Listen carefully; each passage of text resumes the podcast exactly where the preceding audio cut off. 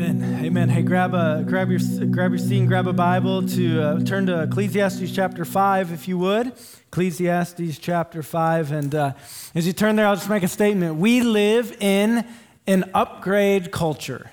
We live in an upgrade culture. What's an upgrade culture? An upgrade culture is a culture, right, where uh, we wait in line for a new phone before our last phone is even broken or we go get a new computer while the computer we currently have still works. Now, I can't speak from experience, but I have heard that there was actually a day where you didn't get something new until the last thing was broken. Is that true?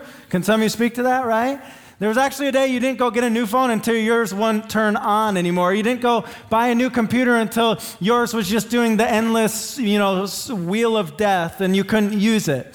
But we now live in a day where we'll trade in something that's still perfectly good for something newer, something shinier, something that's not as banged up or beaten up around the edges. This is an upgrade culture. Now, there's nothing inherently sinful about standing in line at a Verizon to get the iPhone, whatever we're on now, and trade in your old one. But, but I, I would argue that when we begin to live with an upgrade mindset, this, uh, this discontentment in our heart, it can just be fed. Like an upgrade mindset breeds discontentment. We're always looking to new or bigger or better or shinier or upgrade for kind of that next dopamine hit of getting something new. And now I, I, bring this up because we're on this journey in the four weeks we've spent in Ecclesiastes to heed the warning of this book. What's the warning of the book? The warning of the book, as we've worded it here, is seeking ultimate meaning in anything other than God is ultimately, what's the word? Meaningless. And so, all of us in this room, I'm willing to bet, all of us in this room, We've walked down the path of pleasure, or we've walked down the path of accumulating more stuff or money, or we've walked down the path of, of trying to be something to get some certain status and work or at school. And all of us have come to the end of those paths. We've come to the end of the pleasure path, or the end of the stuff and money path, or the end of the status path. And we've all stood there and we've all gone, huh, it just didn't quite do in my heart what I expected it to do. And these like dead end moments of life are actually great gifts from God. They remind us that there's nothing we can reach after here that's ultimately going to satisfy, that people created by God have a heart that ultimately hungers and thirsts for, for God and they're great gifts from God when we experience these things. And so in week one, we just sought to heed the warning of the book to not look for ultimate meaning in non ultimate things. And then week two, we, we said we are going to look at these carpe diem passages, these seize the day passages. Not in some worldly or cultural sense, but, but these times throughout the book of Ecclesiastes, in a book that just is so often like, yeah, that's meaningless, and that's meaningless, and that's meaningless. Where has Solomon throughout this teaching here gone? But man, let me tell you what I have found to be so, so good in these brief years under the sun. And we looked at just one of those he'll talk about. It's just the blessings of a day, that regular rhythm of a day. That sunrise, the sunset, and then the coolness of the night, that there's just some beautiful blessings that God gives us every day. To get up early on a Sunday morning, to walk out the side door, and just to stand in the driveway for a second and hear nothing. It's awesome. Except my cat but just sunrises, sunsets, pushing kids on a park swing.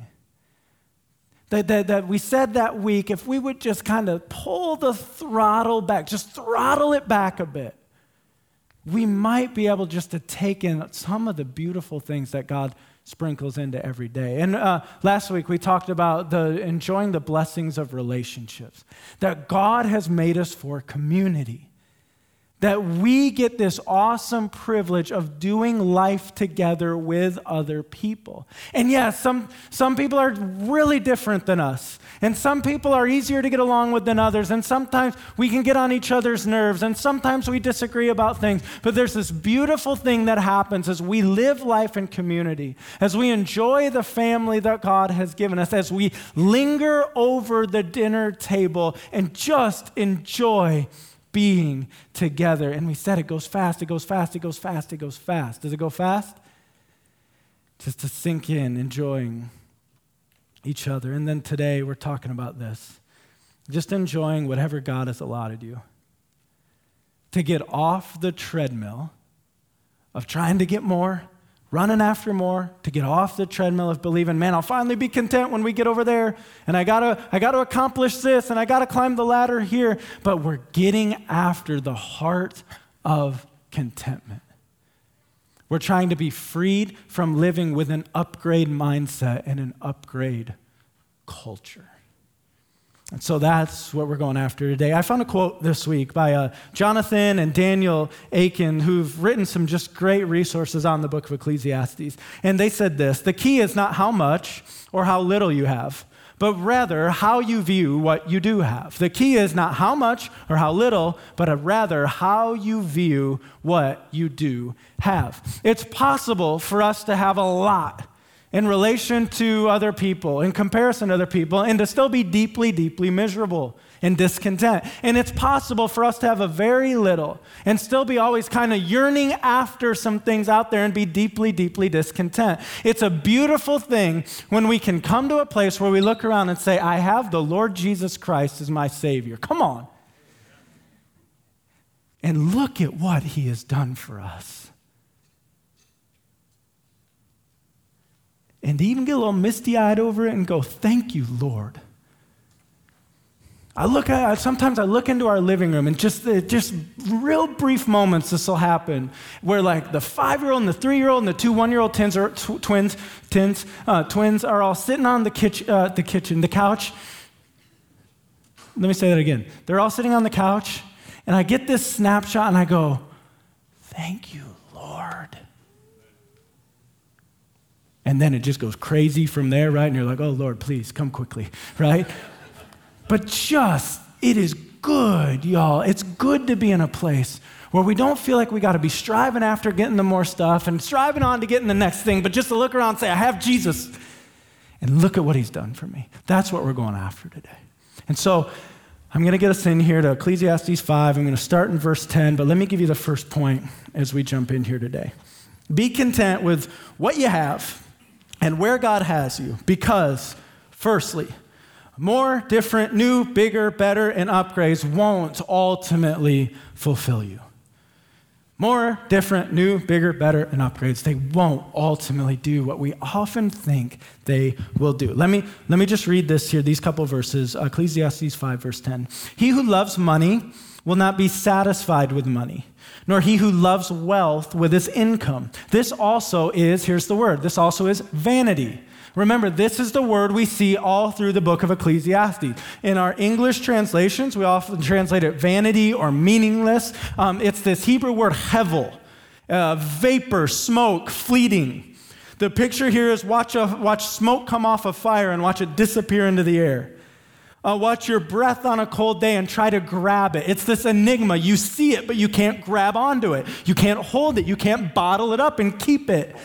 The, th- this is what Solomon's been saying. So much of life and the things we pursue, and we think like that's it. That life is all about that. He says it's like trying to bottle up smoke or vape. It's fleeting. It's there and it's gone. And, and, and he's warning us here. If we love money, uh, if, if, if, if, if it's all about wealth, you won't be able to bottle that up and hold on to it. You can't catch it. He goes on, when goods increase, they increase who eat them. We'll talk about that. And what advantage has their owner but to see them with his eyes? Sweet is the sleep of a laborer, whether he eats little or much, but the full stomach of the rich will not let him sleep. And so I want to take these three verses under point one, and, and I want to just kind of tease these out here so that we understand more and different, new, bigger, better upgrades won't ultimately fulfill us. Verse 10 warns us of this hevel thing it's smoke, it's vapor. The more and the different and the new and the bigger and the better and the upgrade that you think, it's like, yeah, now life's really going to, it'll just be gone in a second. Verse 11 warns us of this. If it's all about more and different and new and bigger and better and upgrades, these things can actually rob us of the beauty and the depth of authentic relationships. Where do I get that? Look at what he said in verse 11. When goods increase, they increase who eat them. What does that mean? The more you have, the more the leeches will come out of the woodwork in your life. What are the leeches? Those who just want what you have, but they don't want relationship with you at all. Solomon would know this. A man of his wealth and his power and his influence, he would totally know who really loved him for the, who he is and who really just wanted something that he could give them. ESPN did a 30 for 30 called Broke. Uh, it chronicles how do some of these athletes who make millions and millions and millions and millions of dollars end up absolutely and utterly broke. This is one of the themes that you'll see here of just people coming out. As the goods increase, so do the people who come and just devour them. Um, verse 12 Sweet is the sweet sleep, sweet is the sleep of a laborer, whether he eats little or much, but the full stomach of the rich will not let him sleep. Craving for the riches, for the more, the different, the new, the bigger, the better, the upgrade can actually rob you of rest. We lay in bed and we go, but what if? And what if a recession come? And what if the deal goes south? And what if this happens? That it's possible that the more, the more we get, the more different, new, bigger, better, and upgrade the less rest we can actually experience in our heart. We lay there and watch the clock, and it's 11, and then 12, and then 1, and here we are, turmoil in our mind and turmoil in our gut. And Solomon says, Sweet is the sleep of the laborer. How is it that we can actually get some of the things we have worked so hard and so long to get, and they can actually be the same things that rob us of the rest in our life. Uh, in mid 90s, great theologian Sheryl Crow called this out. If it makes you happy, it can't be that bad. If it makes you happy, why the blank are you so sad? I have used more movie and more music illustrations in this series and since we launched the church. Here's why Hollywood and music have Ecclesiastes illustrations all over them. Why? Because in order to make a movie, you have to relate to the human experience. In order to write a good song, you have to relate to the human experience. Hollywood knows, Nashville knows, wherever else music comes out knows. All of us have experienced wanting the thing that we thought would finally make us happy and standing right there with it and being deeply sad, being discontent. And this is what we're being warned of. Be content with what you have and where God has you. Why? Because more and different and new, bigger, better, and upgrades, they don't satisfy. Now, this doesn't mean this doesn't mean that God hasn't called you on to some other things. This doesn't mean that God hasn't given you a loftier uh, goal to go pursue. It just means keep it in its rightful place. Don't believe that it will do something that it never can possibly do. The application coming out of point one, I think, is this. Um, when we find ourselves wanting more, different, new, bigger, better, upgrade. The application, it's really simple. It's just that we would stop and ask a powerful question why? Why do I want that? Why do, Brock, why? I go, I need that. You go, okay, hold on. You, you don't need it, you want it. Why do I want it? I'm wired a bit entrepreneurial, so I'm excited naturally by new, bigger, better, all of that. And God has given me a godly and wise wife who will just sit there and let me just dream. And what if we did this? And then and then we go here and then we do this and then and she'll just smile and she'll nod. And then I'll get done and she'll just say, "Okay, now tell me why." I'm like, "Cuz I want to." Why is a powerful question to ask. And listen, here's the thing. You got to have some other people in your life asking you why. Because I can fool myself. When I think I need something and I'm to go get something and I ask myself why, I can talk myself into it real easily. You need good small group guys and ladies. And you need a, a spouse and you need close Christian friends to go, can, can I just press, why, why are you to do that? Why are you to go buy that? What's like, what's the, what's the kind of, what's, walk me through the strategic plan of all that. And then, you know, it happens to me a lot. I'm like, well, because, you know, and then we, and, just, and then I get like, and I'm like, I don't know why. That's why it's so important to have people like that in our life. Just ask why. What, what am I believing that that will ultimately do? Uh, move on to the second point, kind of the, the positive side of this. Be content with what you have and where God has you because here's the positive you'll be so thankful enjoying what God has given you, you won't be constantly focused on what He hasn't. Where do I get this? Verse, uh, jump down with me to verse 18. Behold, what I have seen to be good and fitting is to eat and drink and find enjoyment in all the toil with which one toils under the sun, the few days of his life that God has given him, for this is his lot. There's that carpe diem, so like, man, here's what I found to be good. Verse 19 Everyone also to whom God has given wealth and possessions and power to enjoy them and to accept his lot and rejoice in his toil, this is the gift of God. For he will not much remember the days of his life because God keeps him occupied with joy in his heart. Let me read these same verses in the NLT to try to make some connections here to what this is saying.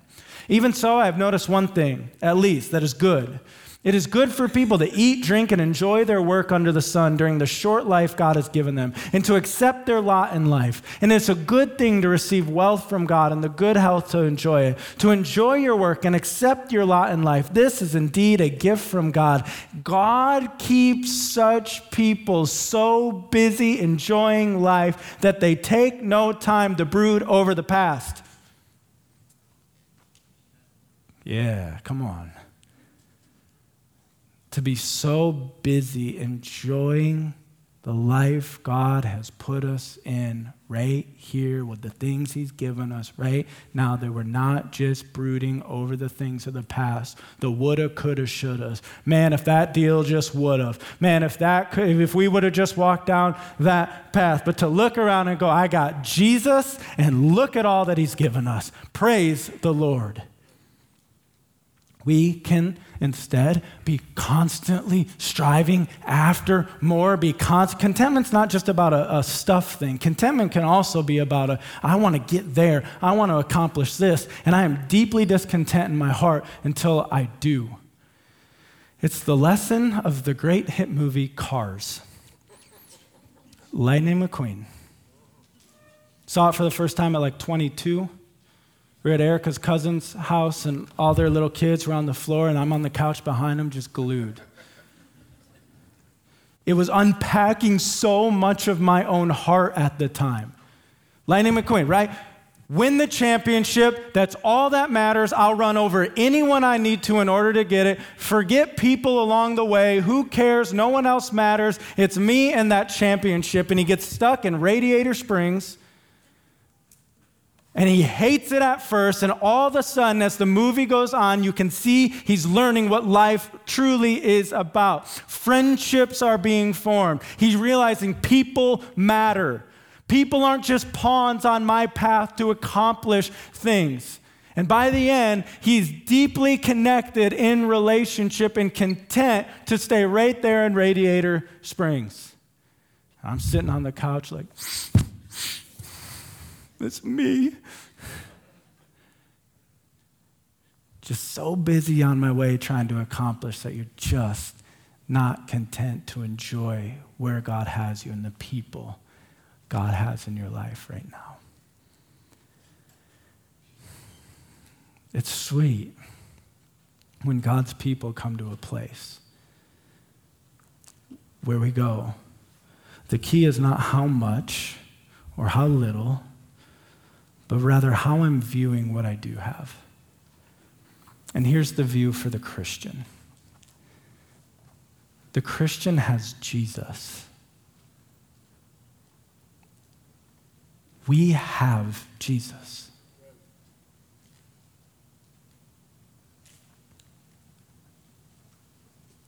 As Christians, we literally have the opportunity to live out what it means to be content in any circumstance.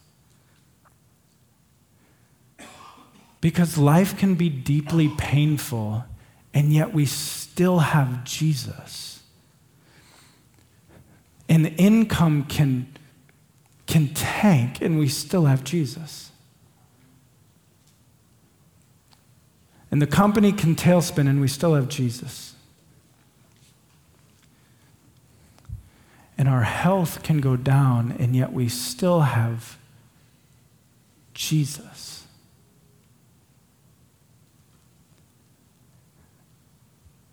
And there is nothing, there is no season, there is no circumstance, there is nothing that we will come across in which Jesus can be taken from us.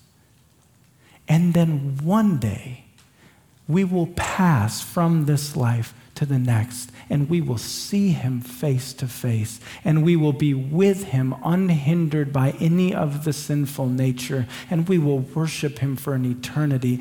This is the heart of where contentment begins in the Christian heart.